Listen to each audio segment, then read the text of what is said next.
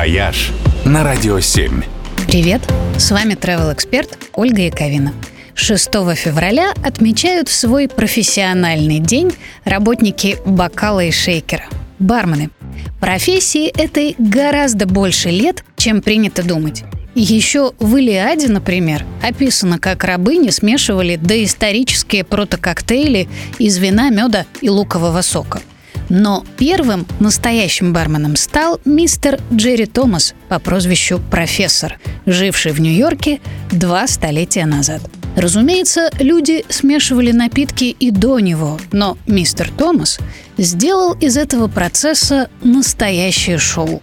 Он смешивал коктейли в золотых и серебряных шейкерах, жонглировал ими, бутылками и бокалами – он наливал напитки слоями так, чтобы они не перемешивались. Он поджигал их, лил тонкой струйкой с большого расстояния, точнёхонько попадая в бокал. В общем, исполнял весь арсенал трюков, которые мы сегодня считаем классическими.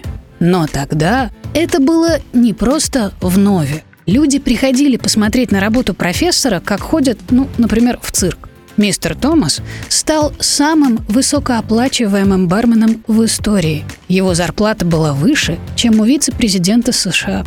А написанное им руководство «Как смешивать напитки» сегодня называют Библией барменов. В ней он составил идеальные пропорции и сочетания, которые легли в основу всей современной миксологии. Ведь в коктейле главное не содержание алкоголя, а тонкий баланс вкусов. Сами смеси при этом запросто могут быть и вовсе безалкогольными. За свою жизнь Томас открыл множество баров.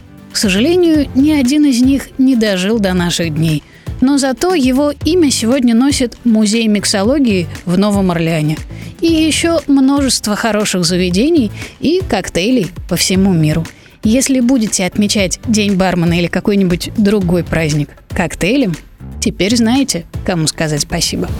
«Вояж» только на «Радио 7».